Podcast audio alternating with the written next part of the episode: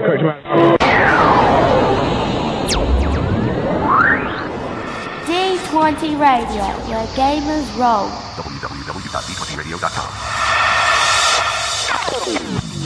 Who are they? The Guardians of the Whills.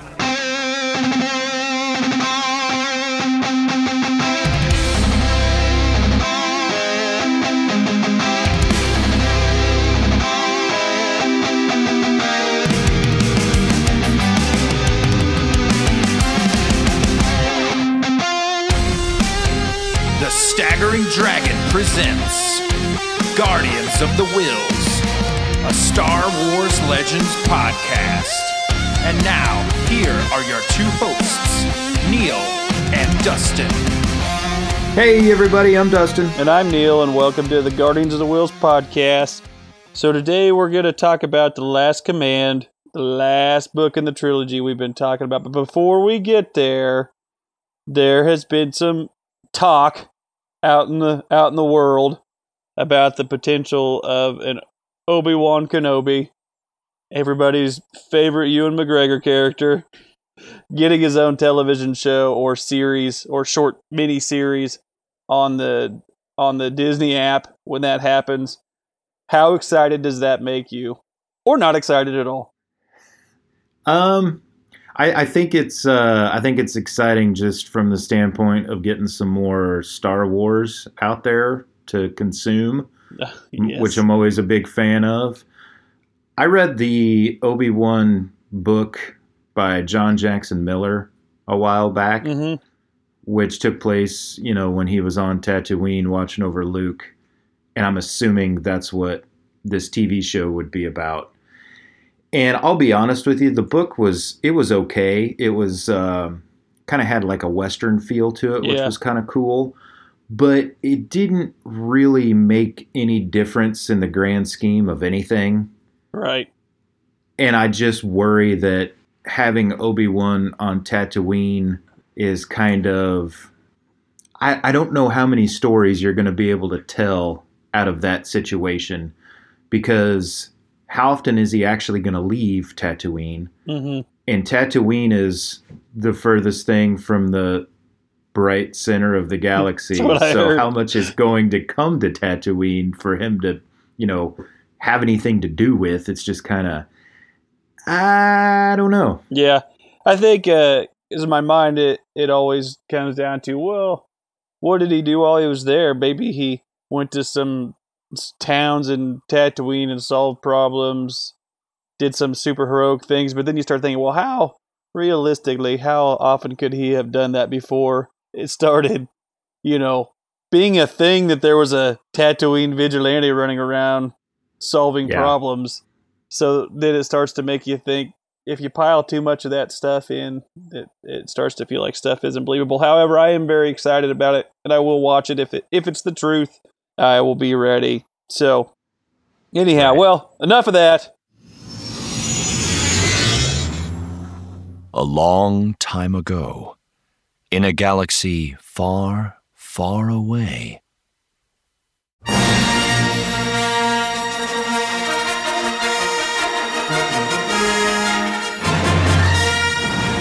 We came to talk about The Last Command by Timothy Zahn. It's the third book in a in the trilogy um, that we have been talking about recently. So we're going to get to finally see how everything wraps up. So if you don't mind, would you give us a quick synopsis of the book? I sure can. Let me grab my my trusty paperback here.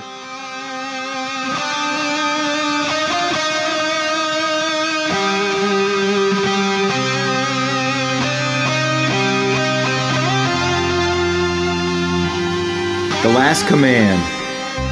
The embattled Republic reels from the attacks of Grand Admiral Thrawn, who has marshaled the remnants of the Imperial forces and driven the rebels back with an abominable technology recovered from the Emperor's secret fortress, clone soldiers. As Thrawn mounts his final siege, Han and Chewbacca struggle to form a coalition of smugglers for a last ditch attack against the Empire, while Leia holds the alliance together and prepares for the birth of her Jedi twins. Overwhelmed by the ships and clones at Thrawn's command, the Republic has one last hope, sending a small force led by Luke Skywalker into the very stronghold that houses Thrawn's terrible cloning machines. There, a final danger awaits. The Dark Jedi C'baoth directs the battle against the rebels and builds his strength to finish what he had already started the destruction of Luke Skywalker. Bum, bum, bum. All right. So there we go. We're off and running. We know we're in the third act, as it were. So, to start out right away. One thing that I get really into about these books is how they totally embrace the clones when at the time there was nothing really about clones. You know, we obviously hadn't had episode one yet or anything like that to where George Lucas had fleshed out the clones at all. So I Uh-huh. like that they embrace it. It starts out right away with the Empire going after food producing planets in order to feed their new batch of clones. So they're they are really showing the clones as, you know, not just a one throwaway line like it would feel like in the original trilogy and it talks about Luke and Karrde even seeing clones and all that kind of stuff and how do you feel about the Mhm. clones and how they're portrayed? And not that you just don't go up and talk to clones but still how they're portrayed in this. I think it's pretty interesting based on like kind of what you talked about when you think about the prequels and what George Lucas did with the clones and how it was like you said just a throwaway line that Obi-Wan says your father and I fought in the clone wars and that was all we ever heard and we never knew what the clone wars were or really what clones were all about yeah and Timothy Zahn kind of goes in and starts to flesh all that stuff out. And some of the stuff that I found interesting is when Luke and Karrde, you know, are kind of trying to track down these clones and seeing them for the first. Well, it's not Luke's first time. I guess it's Karrde's first time of actually seeing the clones. They talk about how long it takes them to get made, mm-hmm and they're talking about like within a month mm-hmm they're cranking out clones, which is pretty crazy. And um Karrde Karrde thinks that's pretty crazy too. So this is totally unusual for these clones to be made this quickly. And it's really neat that that's brought up as well. That always I always thought that was neat that that was an idea they went straight to because that is something that is explored later on in episode Mhm. one. You know how long it takes to get a clone up and running. Right. So Luke and Karrde end up going down a couple of the different paths to track down the source of these clones. Um, they they go their their separate ways. Luke ends up getting uh, a star destroyer. Basically, comes into play. Then Luke has to try to get out of that mess, and he does it by having a freighter with his X-wing sitting inside of it, and he jumps into the X-wing and takes off while the star destroyers try to destroy the freighter that he was in. And he gets out of that sticky situation. And one little thing I thought was kind of interesting is he needs to get his X-wing refueled before he goes anywhere else. So he he does a little quick scan of nearby systems and he mentions Kessel. And this is totally in passing. But he mentions Kessel and Moruth Doole as a place to not go because Han said that he didn't trust Doole. And we're going to find out here pretty quickly in our line of podcasts uh, what Doole is all about and Kessel. And it always made me wonder how much Kevin J. Anderson and Timothy Zahn were in cahoots with each other at this point in time when when Zahn was writing The Last Command and you know how much Kevin J. Anderson was on board. He, he I mean it it seems like he was, Yeah, and they were you know trying to tie some stuff together. it does. But uh, I thought that was pretty interesting. it is interesting and it makes you think that so by this point in writing the last command they must have pretty well been on board the fact okay this is going to happen we're going to have a whole 9 trillion book series of Star Wars and what happens afterwards. It does make you kind of feel like that probably is the case by that point. Interestingly when Luke Luke needs to get fuel he decides to go to Honoghr where the Noghri are. And uh I always thought that was pretty neat because you know it's a conscious decision. He could have probably gone to other places, but he went there, And then their reaction to him is also very interesting because you know he's the son of Vader, just like Leia is the daughter of Vader, and all that. So they respect him and they want to help him, but they're also open with the fact that he's putting them in danger by showing up, but will definitely still help you. And it, uh, it's just another example of the Noghri and how I guess loyal they are to to those they choose to be loyal to. Yeah. It's a neat situation, but he does put out the effort to to be done there as quickly as he can. Right. Is out of respect.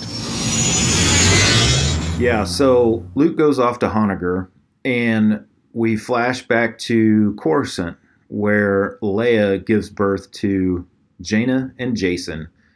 In that order. In that order, and that's right. And those two solo kids end up playing a ginormous role in Legends as we know it Yes. from this point forward. Uh, they're either a MacGuffin where somebody's trying to kidnap yeah, them, they are.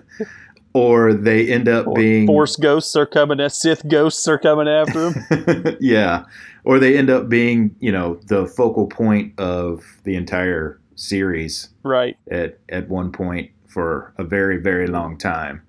Now, I, I have a question. Did you listen to? Have you listened to the uh, audiobook of the Last Command? I haven't. I did, yeah. How do they pronounce Jaina and Jacen's name? Names.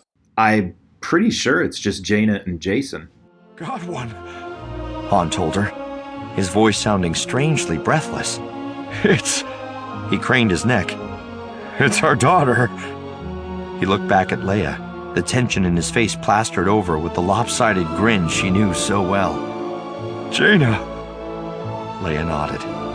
Jaina, she repeated. Somehow the names they'd decided on never sounded quite the same as they did right now. What about Jacen? Offhand, I'd say he's anxious to join his sister, the medic said dryly. That's that is that should be how it is. And every now and then I'll hear somebody say Jakin instead of Jacen, No. and that makes me want to attack them with my hands because I I get it's a different spelling, different than normal spelling of Jason. I mean, you see people named Jace, J A C E. So how are you not getting Jacen out of that? And it really bothers me. You'll see people that will have read piles of these books calling him Jakin, and it really gets under my skin. Now, having said all that, I'll probably find out that somebody that whoever, whether it was Timothy Zahn or whoever initially named him, said, "Oh no, it absolutely was Jakin the whole time." Everybody was wrong. But anyhow, I just wanted to point that out because it, it always bothered me. the importance of those two names, by the way, uh, Jaina in particular, I know two different people who have named their daughters Jaina because of this character Good. and what she turns into down the road.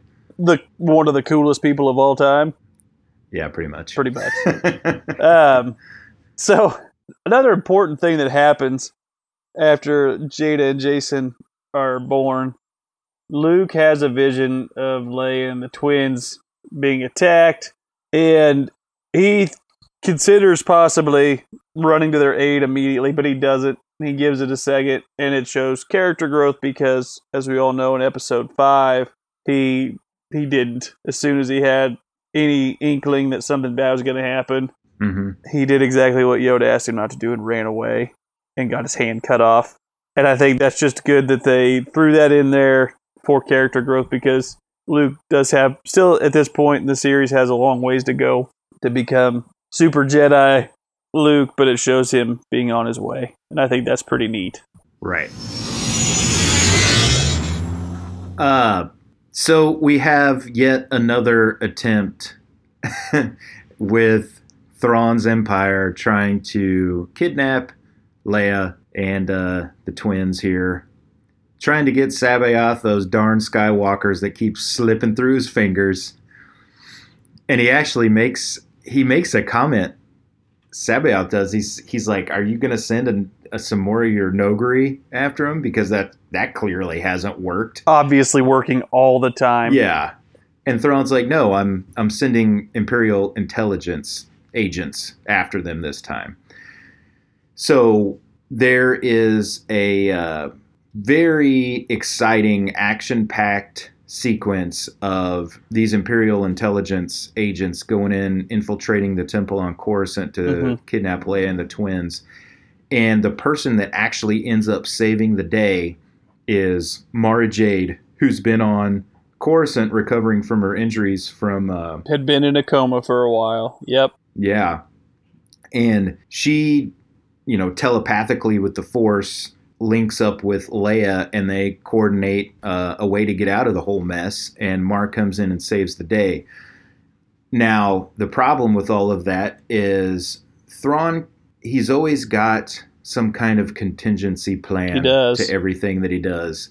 So he has the uh, leader of the you know imperial intelligence force admit to the rebels after he gets captured that Mara is the leak that they've been Dun dun dun. trying to find and you know basically She let him in and all this. Yeah. yeah Mara's working for the empire so immediately the higher ups in the in the new republic believe him Mhm. and they put Mara in jail And it, and it is worth noting that immediately Han and Leia talk about how she's the one that saved him and that she's, she's a good person and they need to know. but this is about the 407th time that they've tried to kidnap a Skywalker. right okay, so kind of moving on with Karrde. Karrde has a whole plot to himself in this book about him trying to rally all his friends that are smugglers against the empire. And it's it's interesting because as we've talked about before with the the whole you need that rogue character Karrde fills that role in this book. And then it's neat to see him interacting with other people that fill that role that are also smugglers or rogues and him talking to him about why they should go against the empire versus doing what they would have always wanted to do which is play both sides or whoever's going to pay him to do that. And it, it carries on throughout the book but it's it is kind of an interesting interesting side plot with with what's going on there. Mm-hmm. how'd you feel about that whole plot? Um, like you said, I, I think it's it's it's interesting because you know in a lot of like tabletop games that I play, there's really three factions in Star Wars. There's the the rebels or the New Republic, whatever you want to call them. There's the Empire or the First Order, which is one and the same. And there's then there's the scum and villainy aspect, Mhm. which is you know all of these bounty hunters and smugglers and everybody that's not tied to either side. And it's pretty interesting that you get that group together, um, and Karrde tries to rally them, like you said, and then the Imperials show up to uh, break up the party. They get into a firefight, and then everybody's like, you know, this Karrde guy might be telling the truth here. might be onto something Yeah. and of course with with all this you kind of mentioned earlier how Thrawn always has a contingency plan well with uh Karrde trying to get all these smugglers together during one of their meetings one of the smugglers uh Niles Ferrier has them attacked by some imperials this does not thrill Thrawn as it were Yeah, he's he doesn't show temper a whole lot, but he was clearly pissed off at what Yeah. Ferrier. And and as he brought up to him, you know, this makes it so now they are absolutely going to go against the Empire. And he points out the fact that if he was going to go after them, he would have done it better than what this Ferrier did. And also talks about the fact that he cost im- uh, Imperial lives and things, which I think is kind of neat because it does, again, show Thrawn does understand that people aren't just throwaway objects, I guess. Mm-hmm. Um, so Thrawn again tries to make the best of what he considers a bad situation and comes up with this plan to have Karrde framed for that attack. And so the the next time that all the smugglers are going to meet, they kind of put it in play. The plan. Karrde realizes kind of realizes what's going on. That Niles Ferrier's wraith would have planted something on board his ship, and Yeah. he ends up exposing him, and everything is kind of ends up going Karrde's away. But but again, it's just it's a it's a fun deal because it's always kind of fun to see these roguish characters be cool, and Karrde's pretty cool in that situation because the way he makes everything happen. Yeah, I'm a big fan of Karrde, and I uh, am too. yeah, he he shines here when uh, when all of this eventually goes down. Going back to Coruscant at this point, um, Mara tells Leia that she knows where the cloning facility is that Thrawn's using, and it's on Wayland at uh, Mount Tantiss. We we come to find out, and Luke makes his way back to Coruscant at this point, and he decides that Mara needs to go with them He sure if they're going to be successful.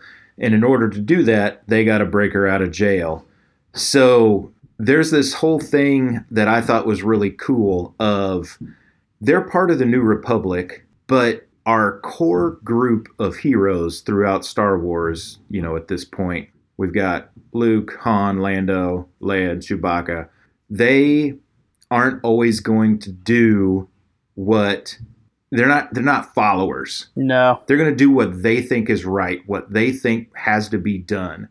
And even if it means that the New Republic has her in jail and they got to break her out of jail, they're going to do it because they know that that is the path to success for the ultimate safety of the galaxy. Yeah, and it is, and it and it's neat. It's a you know it's been a running theme with them that they're doing their thing. Another thing that I think is worth noting at this point is when they're making all these plans, our core group is making all these plans. This is also when Leia decides that uh, the best or one of the ways for the way for her to be protected is to call the Noghri and have them have them send, Yeah. send send some folks over to protect her, which is pretty neat because it does show that she's she's in she's into it now. She agrees that they're gonna they're gonna help out. Plus, it again it brings them back, and they are they are very cool characters. And I believe didn't they show up dressed as Jawas? That's that- just what I was going to say. Yeah, they describe that, and you're like, why are Jawas on Coruscant? And then you realize, oh, That's pretty it's cool. Noghri. That's yeah, that's awesome. That's awesome. so as they're getting ready to go, they and they have to break uh, Mara out of jail so they can go. They and they do it, and it's it's it's all pretty cool. I like it because this is the first time I feel like we're okay. This is a big fun adventure that's going to happen with what is kind of our new group of characters since we're throwing Mara in there now, even Right. though she's not just in every single book the whole time, but she's in a lot of them it's just it feels like the start i guess to me every time i read Mhm. this part in the book it feels like the start of their of the rest of their lives Yeah, at least in Legends for sure. I mean, I, I got the same feeling too, and you know, I think separately when you and I sat down and we compared our notes when we were reading this again, we both pretty much had the same thing of you feel like this is it's it's the it's like the scene in Jedi when they get on the captured imperial shuttle and they're all together and they set out and they're like I don't know if this is going to work but you know here we go. this is what we're doing. And it's like yeah this is this is happening and you get all excited because you know you can't wait to see what that group of characters is going to do and what they're going to get themselves into and how they're going to get out of situations. And that's what drives Star Wars for me Yep. is those those moments. I agree. So as, as they they've made their plans. Now at this point C'baoth has also decided to go back to wayland well when he gets ready to go and i i want to bring this up because every time I read this book, I always have the same thought. He's getting ready to go back and he asks to have his special clone made. He says, Get me, it's from sample such and such number. Every time, the first time, I should say every time because I know the answer, but it's like watching Top Gun. I'm not sure Goose is going to die this time, I guess. so every time I read that, especially the first time, I thought his special clone that he was wanting to have made was going to be himself. Uh-huh every time, and I thought that's what it was going to be, and it was going to be. There's a lot of examples of him going more and more insane in this book, and he he constantly brings up how it's his empire. He he will do with it as he wants and stuff. It just he's going crazy. It's actually one of the things I like like the best. I think the comic book version of this story is really good for that because they do really good at showing his insane facial expressions when he's screaming at people about how this is his Yeah. empire and he is just allowing them to do it and you know how he's gonna he's letting them all live for now type of stuff like that. But anyway every time i read it i think it's gonna be himself because i always wonder and i can never remember when i'm reading it does he does he realize he's a clone? Does he not realize he's a clone? You know what i mean? And i always kind of Yeah. think he he must know he's a clone but does as he goes more and more insane is he forgetting that he's a clone and not just you know the greatest jedi of all time. But i, I always think that's interesting because it, it it leaps out at you and i know i'm sure i'm playing right into the writer's hands with thinking that he's asking for a clone of himself. Yeah, that part that part is pretty interesting because what you come to find out has some pretty pretty crazy ramifications on the rest of this story, mm-hmm. and we can get into this in our uh, episode where we compare, you know, this trilogy with the new Disney canon, but the idea of not only Luke's lightsaber that he had on Bespin that he lost when he got his hand chopped off obviously has a very ginormous role in the new uh, you know the force awakens and the last jedi but his his where they get this sample for this clone that we're coming up to see towards the end of this book is in one of the drafts of the force awakens one of the early early drafts that they find his hand that in and of itself is pretty interesting as well. But uh, we can we can talk more about that on. You'll just have to wait for that episode. yes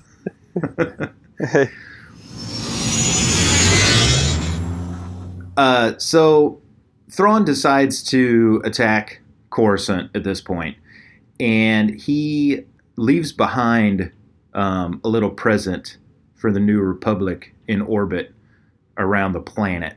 You want to uh, you want to talk about that? I always liked the cloaked asteroids deal. I thought that was a neat idea.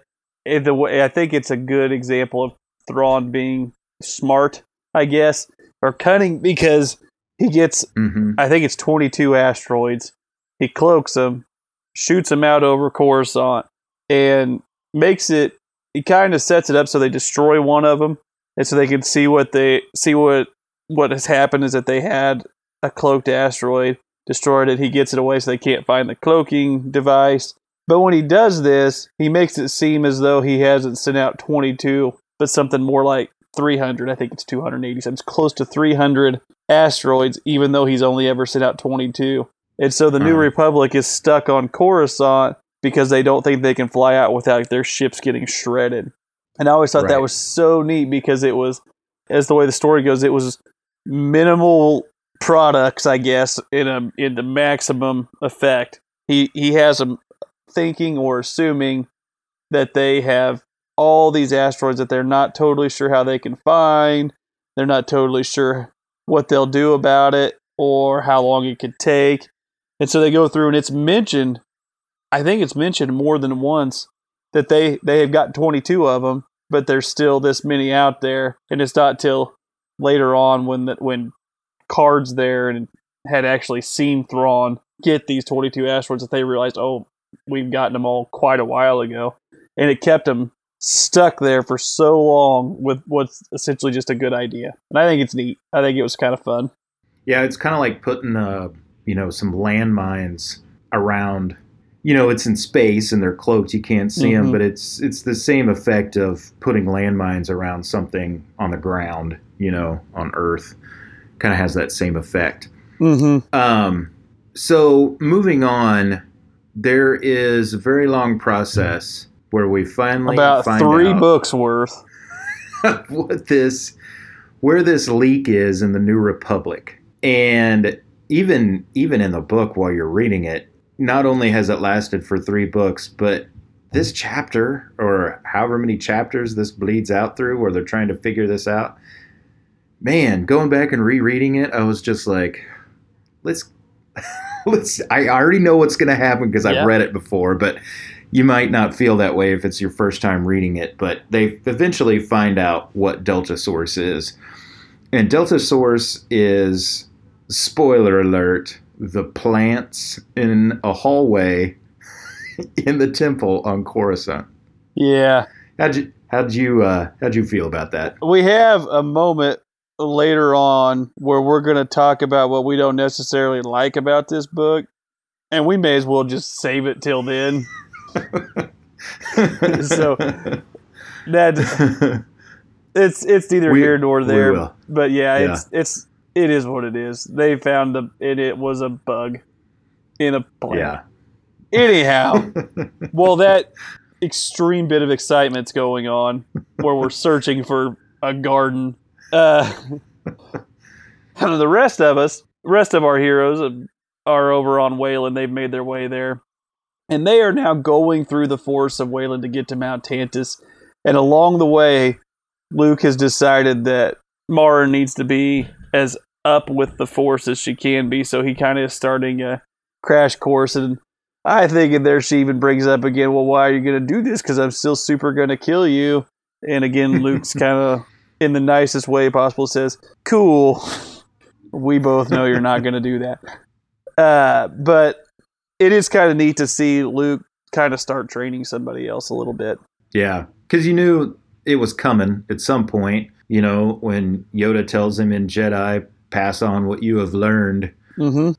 you know that Luke is going to have to train somebody at some point. So it's pretty interesting how he does this like crash course in, you know, teaching Mara while they're going through the jungle on their way to like this huge, you know, climactic encounter. Inevitable fight. Yeah, he's like, "Oh crap. I better I better show her some some moves here yeah. before before we get there." Wait, are you talking about force moves or sexy moves? the the sexy moves come later. Okay. I can't wait. Uh, also, while we're while we're going through the forest, they keep getting the feeling that there's some of the natives are trailing them or possibly even maybe coming after. Well, we eventually find out that yeah, they are. However, there's also a group of Noghri that have been, I believe, eight of them, two in the front, two in the back, and two on each side. They say, and they've been not allowing the the natives to come close. And again, it just shows it's just another example of yeah, of course the Noghri were there and were silent and were helping out and wanted no praise for it just because they wanted to help. Yeah, that's awesome. It is neat. They're like they're, they're like Star Wars ninjas. They really are. And uh, it's also cool because I can't remember the exact sequence of events, and I should probably have written it down better, but I always liked it because when they are talking to the natives and they're telling them, no, we, w- we just want to help, and they we've been told this a million times, and yada yada, it's just one conqueror after another. And then they, they notice Chewbacca holding the bowcaster, and they say something about him having the bowcaster, and they're like, well, yeah and they say, "Oh, he's not a slave. Did you, you know, kind of did you think that he was a slave and not just our friend?" And so then they're all all about it. And I always thought that was Yeah. kind of neat that they they had this sudden realization that not everybody's just there to be pieces of crap like the emperor was. Right. You know, and while the Noghri are there, they have a, a little interaction, and we find out that, uh, well, we, we kind of already, you know, maybe understood this, but Mara didn't know that Luke was Vader's son. Um, it was one of the Noghri that, that told her, which I thought was pretty interesting because we, as, you know, viewers of the movies and readers of all these books, we obviously know this and we take it for granted and we never think about that the rest of the galaxy doesn't know that. Doesn't know that Darth Vader was Anakin Skywalker. Yeah. So, you know, when it's revealed tomorrow, it, you know, it's it it has an impact. C'baoth contacts her through the Force, and you know, through all of this, they find out that C'baoth is on his way to Wayland. So that's when they realize that they better get ready for, you know, the inevitable encounter that's coming up. So speaking of C'baoth and Force contacting Leia, or not Leia, but Mara and Force in general, this point he has also started using the Force to mind control General Covell on Mount Tantiss, and I always thought this part was neat, I guess, for lack of a better word in the books. Brutal, for another word, because this is Disturbing. disturbing. This isn't something that we've seen before with somebody just straight taking somebody's mind and essentially tearing it apart. Because he does Mhm. control General Covell, has him saying stuff, has him doing things. And then when they hit the ysalamiri and he loses control, General Covell dies because there's Yeah. nothing, everything is broken. So C'baoth knew he was going to kill him doing this. So it just it's another example of him going insane, but it's also it's super brutal. I mean, kind of brutal for a Star Wars thing. Yeah. Again, going into the Disney canon stuff that again we'll go into more on a, in on its own show, but I just wanted to mention real quick. It kind of gives you that weird, creepy feeling, like when Kylo Ren is is digging through Rey's mind, trying to you know get the information that he wants, and it's it's kind of rapey. It is. you know what it I is mean? a little bit. it's it's it's just disturbing and that's kind of what this reminded me of it kind of had that same creepy feel to it. And i'm not saying i don't want it in the book. I do want it because it like you said it further lets you understand where C'baoth is in his own head and it's dissenting into total madness. It really is. so, with all that stuff, speaking of C'baoth losing connection to the Force and General Covell mind getting getting his mind melted because of it, it's at this point that Leia realizes that Thrawn has been going, being able to make those clones grow so fast because the way they have the Force cut off from them is the way I understand it. So she knows that there's a mm-hmm. bunch of ysalamiri on there, and they'll be around Mount Tantiss. She also knows that that's where Luke is and where he is going, and she knows he relies on the Force a lot, and he will not have it when he gets there. So she now wants to get there to warn him as quickly as possible. Right So a whole lot happens right in that little time frame with her, and she she wants to get there. So we get another adventure starting because she because Karrde is now at Coruscant. This is when he was able to, like we talked about earlier, tell them about the asteroids. But Karrde's there, so she wants him to go to Wayland with her as quickly as possible to warn Luke. So we get another part of our adventurers get to go join the fray now, yeah everybody winds up together as it should be. Yeah, all of our major players end up together on Wayland at Mount Tantiss for this, you know, climax to this trilogy, which is pretty cool. And of course, everybody realizes that uh, they're going to have to blow this sucker up, and that's the only way that they're going to, you know, stop the the clone production and everything like that. So they infiltrate Mount Tantiss, and we have the. It's kind of funny now you look back on it, but you have the stereotypical Star Wars throne room lightsaber fight scene. Battle Royale. Yeah, battle royale, final encounter, which is really cool. By the way, there's like you know some of my favorite moments in any of the movies. That's that's the moment Mhm. but you've also got you know in the background wedge and the space battle that's happening you know off to the side at the same time. So it's like in jedi when luke and vader you know are dueling on the death star and then you have all the cut scenes of the space battle happening all at the same time. So there's a whole lot going on right now. And uh, luke and mara confront C'baoth in this clone room or in Throne. clone room. Throne room. Oh, ooh. I guess it is kind of a clone room. Because we we see the clone that C'baoth ordered, and it was Luke Skywalker, his clone. spelled with two U's. Luke Luke, Skywalker. Yes. and it's his clone made from his hand that he that Vader chopped off in Bespin. Now, I have a question. I have an answer. Luke goes down the service tube or air vent or whatever it is in Bespin and ends up hanging on that like weather antenna Right. dangling. When that door opens, does his hand not do we not see his hand fall into the depths of this gas planet before he falls out and hits that antenna cuz I'm 100% sure that we do. Yeah. Well, and it was preserved. I've always wondered, and I'm sure Disney at some point is going to explain where whoever found that lightsaber. Definitely count on it. I don't remember necessarily seeing the lightsaber fall out of that hole, but I'm pretty sure I saw his hand fall out of that hole. Yeah. And it always made me wonder at this point well, where in the hell did they find his hand to get a sample of, you know, his DNA to make this clone? But it's Star Wars. I'm not going to, you know, I'm not going to get too hung up about it. But uh it always it always makes me wonder at that point, you know, what's going on. It's a yeah, it's it is an interesting question. The thing it always makes me wonder is they they just dive into this whole cloning thing. Could they not have cloned another hand for Luke so he wouldn't have to have a robot hand? I mean, is that not Robot hands are cooler. That's true. They're unfeeling. Sometimes they get a mind of their own and just start murdering people.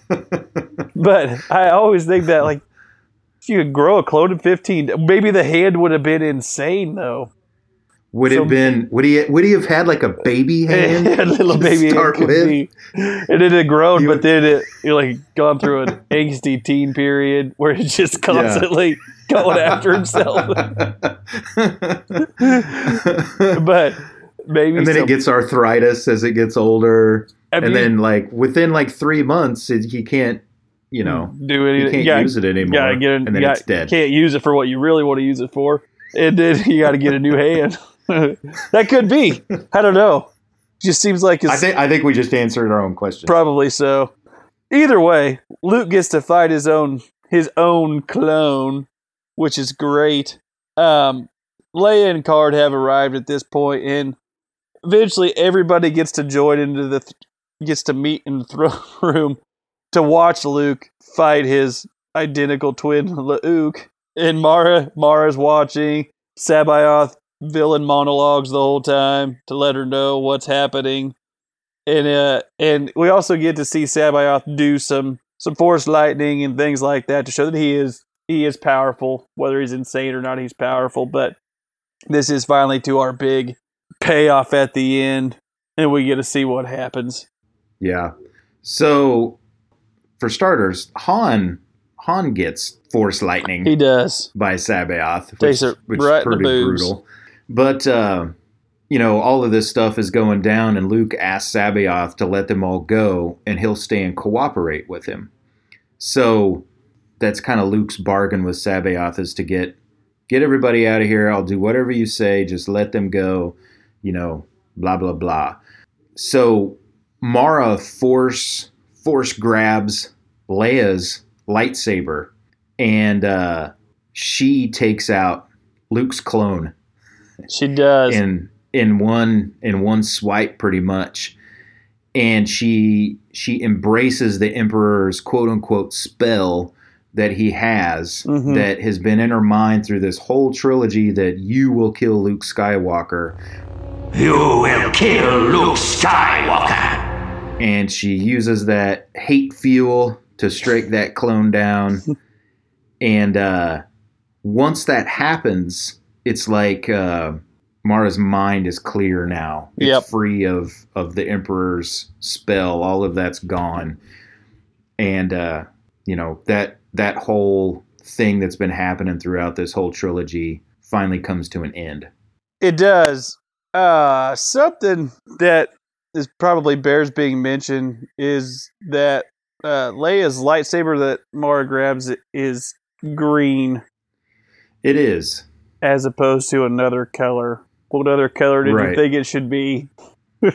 Am I remembering incorrectly or am I totally making this up? But I thought at some point she had Darth Vader's lightsaber.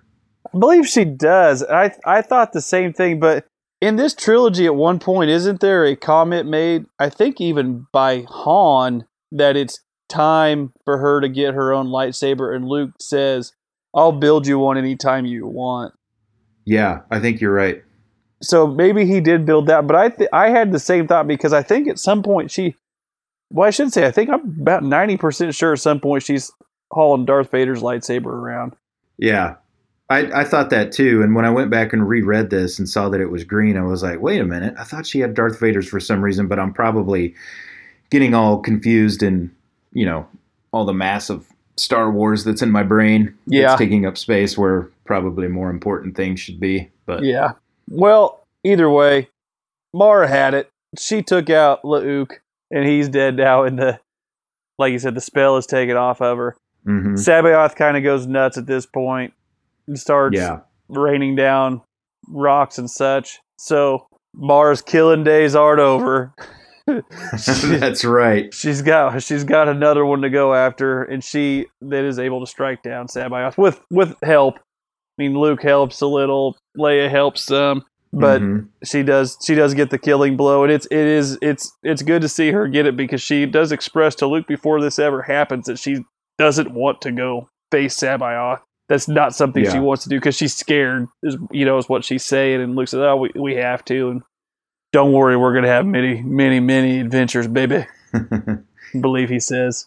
you know, looking f- into the the books that come after this, this point where she she takes out Luke's clone and then she straight up kills C'baoth, that kind of plants her as being, you know, the badass that she is Yes. and sets her off on this path of, you know, through legends of man, she's a force to be reckoned with basically.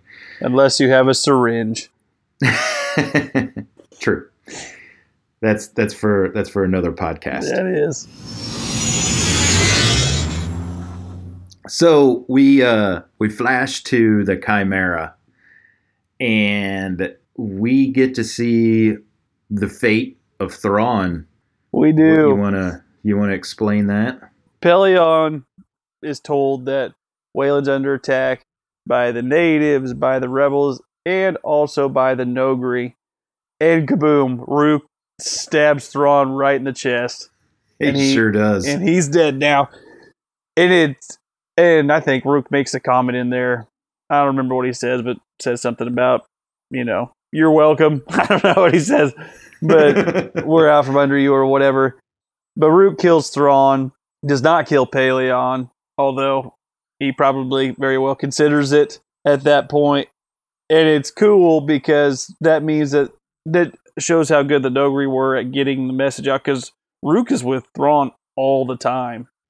But he Yeah. still knew that a they Thrawn or the Empire, Emperor and Vader and all that were not good people and done what they had done, or the Emperor especially. Thrawn's just using them.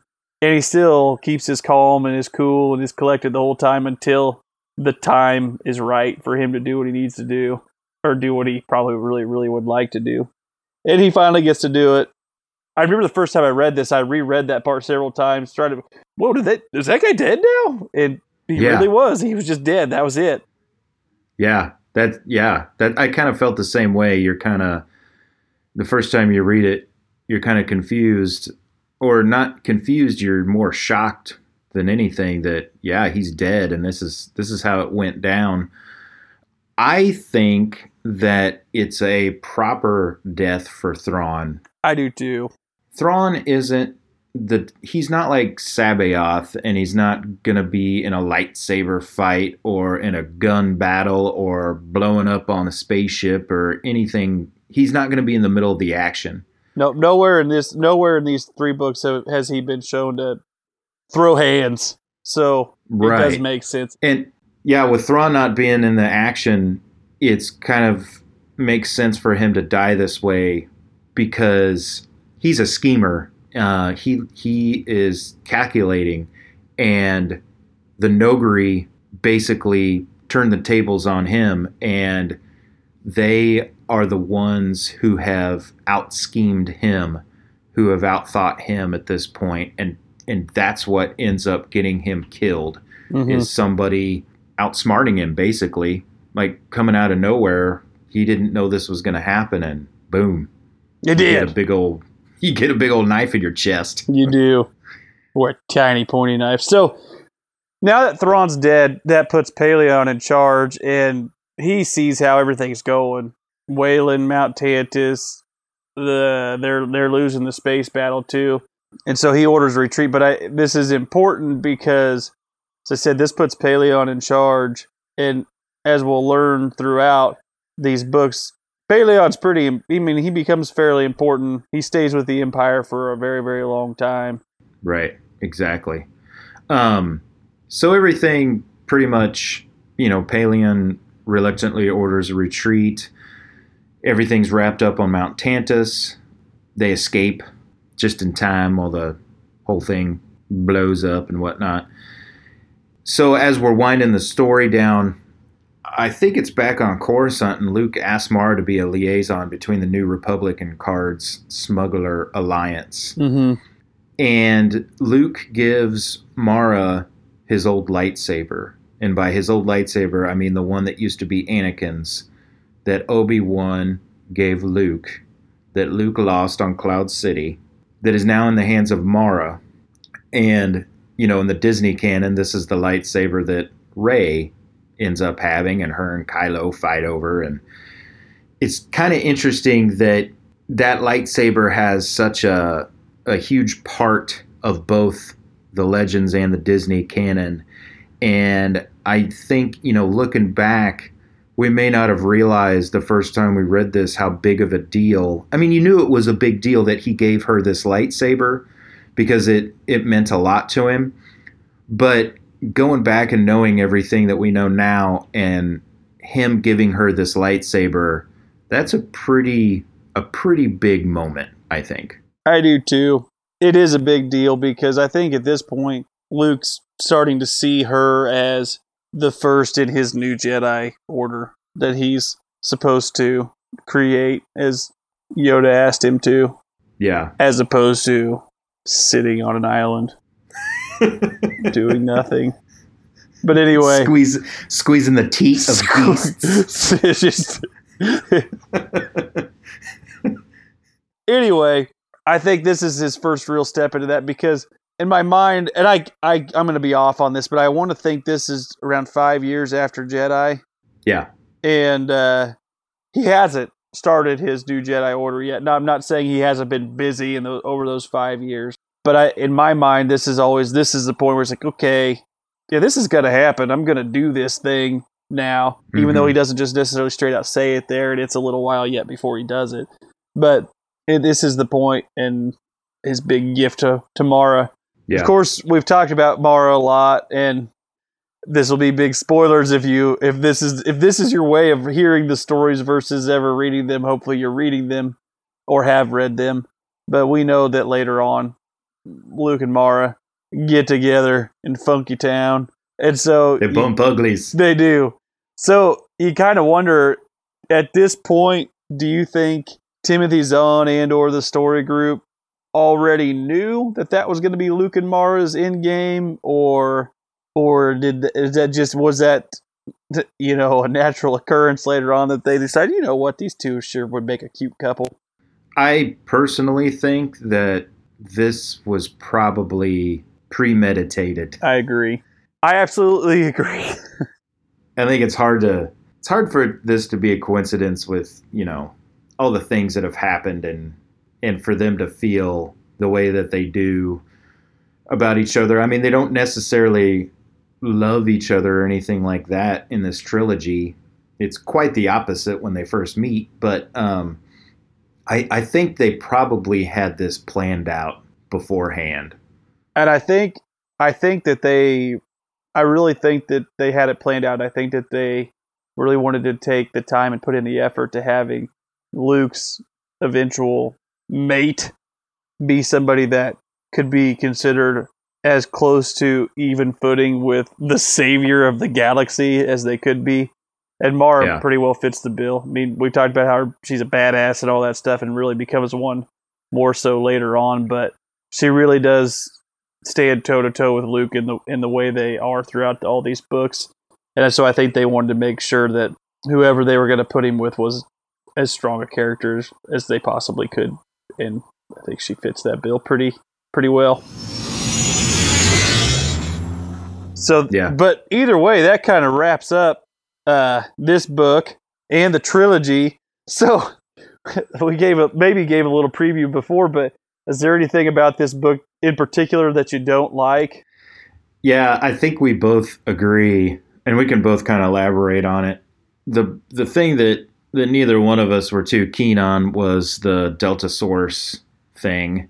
I mean, it's they kind of needed a way for Thrawn to figure out some things that that the New Republic had planned, so that he could, uh, you know, scheme against those plans. But man, I thought it was way too drawn out, especially over the course of these three books. And then when you finally fi- find out what it is, it's just kind of like, really? That's what we've been building up for this whole time? I don't know. It it was literally, I mean, what felt like it was literally an electronic bug. That's all. That's all it was. yeah, The yeah. whole exactly. time we've got a spy here. Oh, oh no! It was just a it was just a planted listening device this whole time. yeah, yeah. It would have been more interesting if it was like they had speculated maybe a droid or something that had Yeah. been walking around with them. No, it wasn't. it was a plant. No big deal.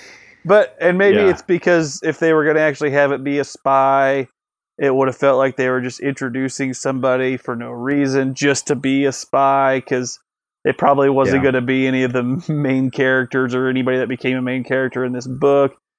So that was their way of getting around it and maybe they just couldn't figure out oh I mean you could even just said they're all politicians. They're they're for sale. So maybe he's just getting information from various sources because they're corrupt, awful politicians, like all politicians. I don't know, just anything, so that you wouldn't have to Yeah. necessarily pin it on one person to have it come down to, because have it come down to being a plant. And he brings up to Pellaeon because Pellaeon doesn't know what it is either, and how someday he's gonna get to be the one to be in charge of Delta Source and all this stuff. And oh, that's really cool. Don't forget to water it, or it'll die.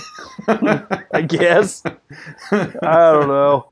Uh, and that's that is a that is a of these three books. That is one, and I don't know. Maybe it seems petty, but it is an actual gripe I have. I just don't. I don't like it, and I don't like how drawn out it is, and it's really disappointing to see that. Right. As far as other things in the book, though, that I don't like, there's really not a whole lot. They fit a whole lot into this book, and something I've gone, I've kind of actually something that I I should say that I used to kind of grumble about was the way C'baoth goes more and more insane in the book, and I say used to mm-hmm. grumble about it because as I've read the book more times now, I actually kind of appreciate that, and honestly, this and a lot of it probably has to do with the comic book. This is the first time I'd read the comic book, and I love the way it's portrayed in the comic, just with the look on his face and all that. And so Well, it's uh. that's a former grumble. And one other thing I will say though, real quick, yeah. we kind of talked about it earlier, but with the way Thrawn dies, the first time I read it, I had to did have to reread it a few times because did that really happen? They're just gonna take the main the main villain, and it's just he's just dead. But it's a it, and the first time I read it, I think I even kind of got mad about it until I get I reread it. Realized, oh, that makes perfect sense for all the reasons we were saying. So there's my couple Yeah. gripes, two of which are not actually gripes anymore. They're not valid anymore. They aren't valid anymore. No. Well, let's go into our character spotlights.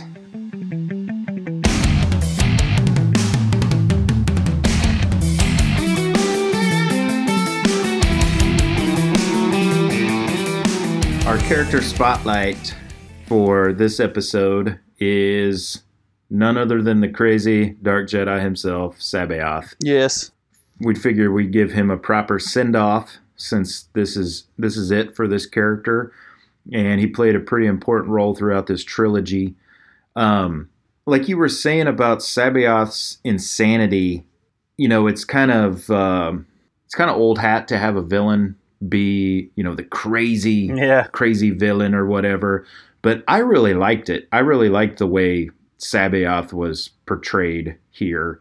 And I think that when you find out that he's a clone, there it adds that whole other element of uh, mystery almost to this character. It's pretty interesting later on because there's a whole book devoted to who this character's actual you know C'baoth this is the clone the actual original guy gets his own book later on and Yeah. that we'll we'll get to that eventually but what did you think about C'baoth as a whole I think C'baoth is important because he is the first, even though he's a clone, he's the first fully trained Jedi we've seen outside of Yoda and Obi Wan.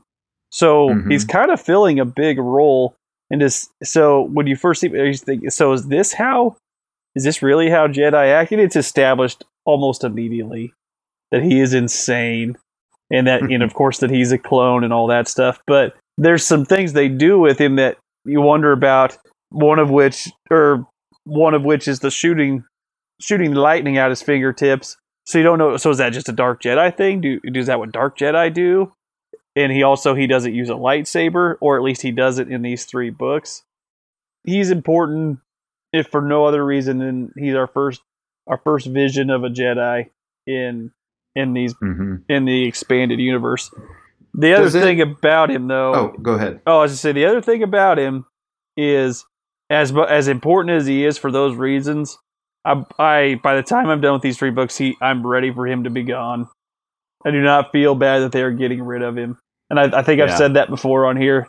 He serves his purpose, but it's easy to kind of start to lose interest in him, even with as cool as him going insane is. It's just kind of like okay, get it over with, slice him in twain, and move on.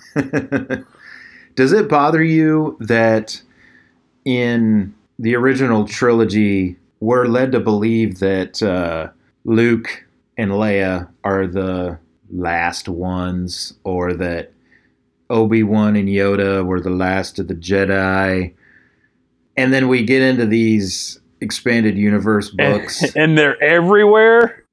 and there's Mara, there's C'baoth, you know, and it's like, well, wait a minute. Yeah. I thought there weren't any more. Who? Why are all these people here?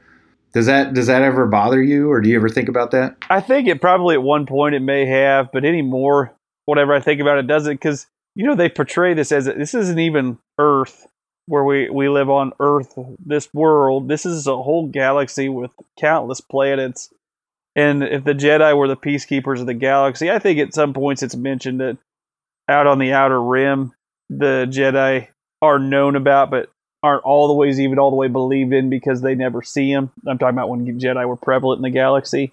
Uh-huh. But either way, if, if they are peacekeepers of the galaxy, even during the Clone Wars, if they were all, if they were fighting it, they wouldn't have all been fighting in it. So there's just no way some wouldn't have survived Order 66. And then what happened after that? Did they get them all hunted down? I'm sure they hunted down most of them, but they probably still never quite caught all of them. So yeah, you guys are almost the last of the Jedi. that would or you are almost the last of the Jedi is what I should say. That wouldn't have it just it wouldn't have made sense. And no, I'm sure it George wouldn't have had that big of an impact. right. And I'm sure George Lucas wasn't too concerned with boy, if they make a whole pile of books, I bet they're gonna have to introduce some Jedi that were floating around. So no, it doesn't really bother me. Yeah, that was probably last on on his mind, if Probably it so. if it if at all. Yeah. So we're going to talk real briefly here about um, the tabletop role playing game that we like to nerd out about.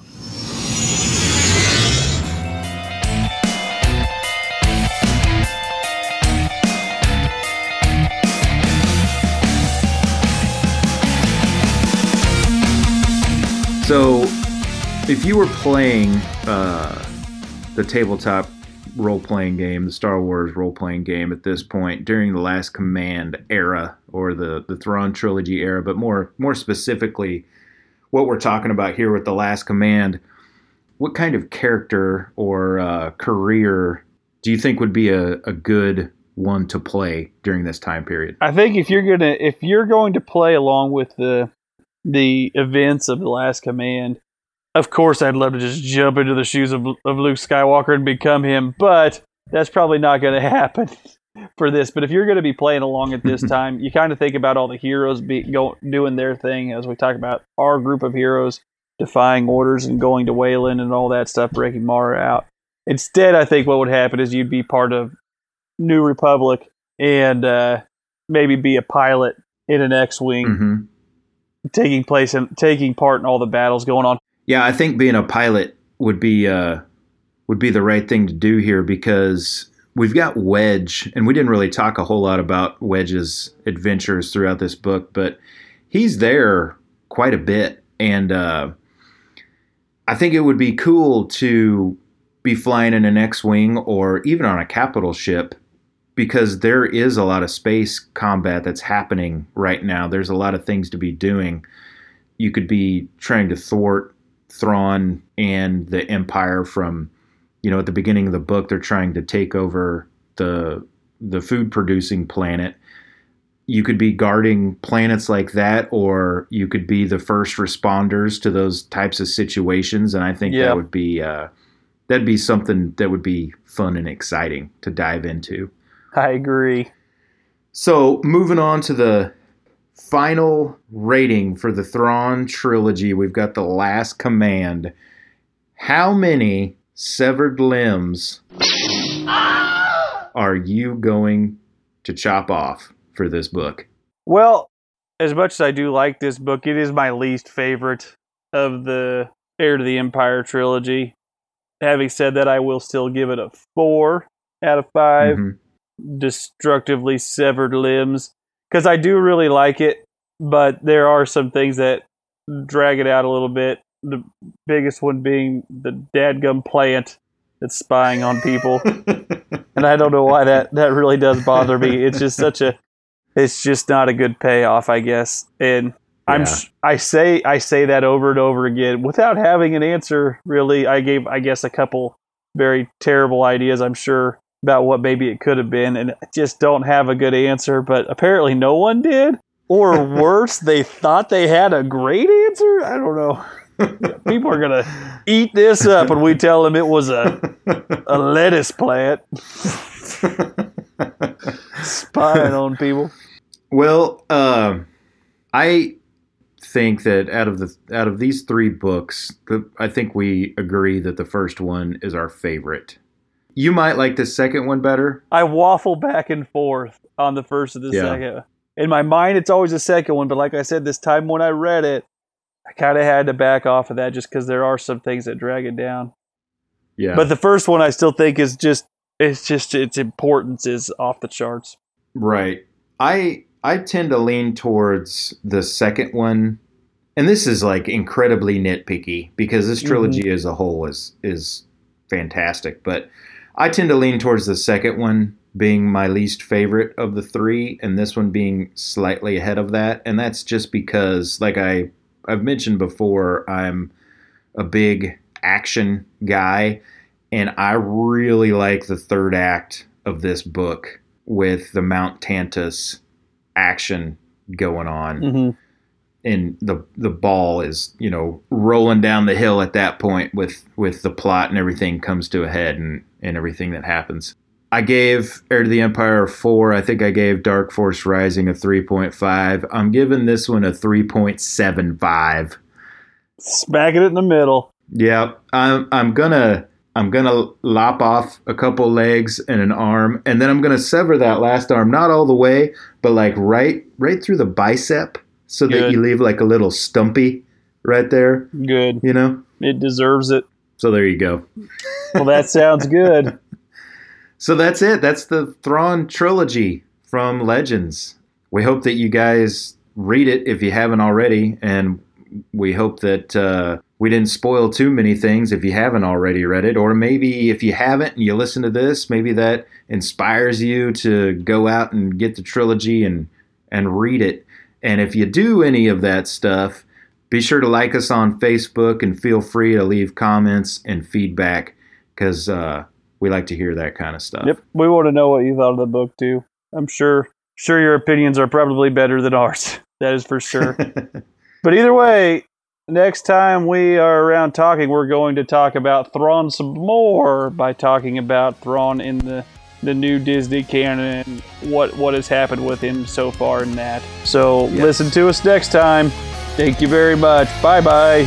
And may the force of others be with you. You've been listening to the Guardians of the Whills podcast.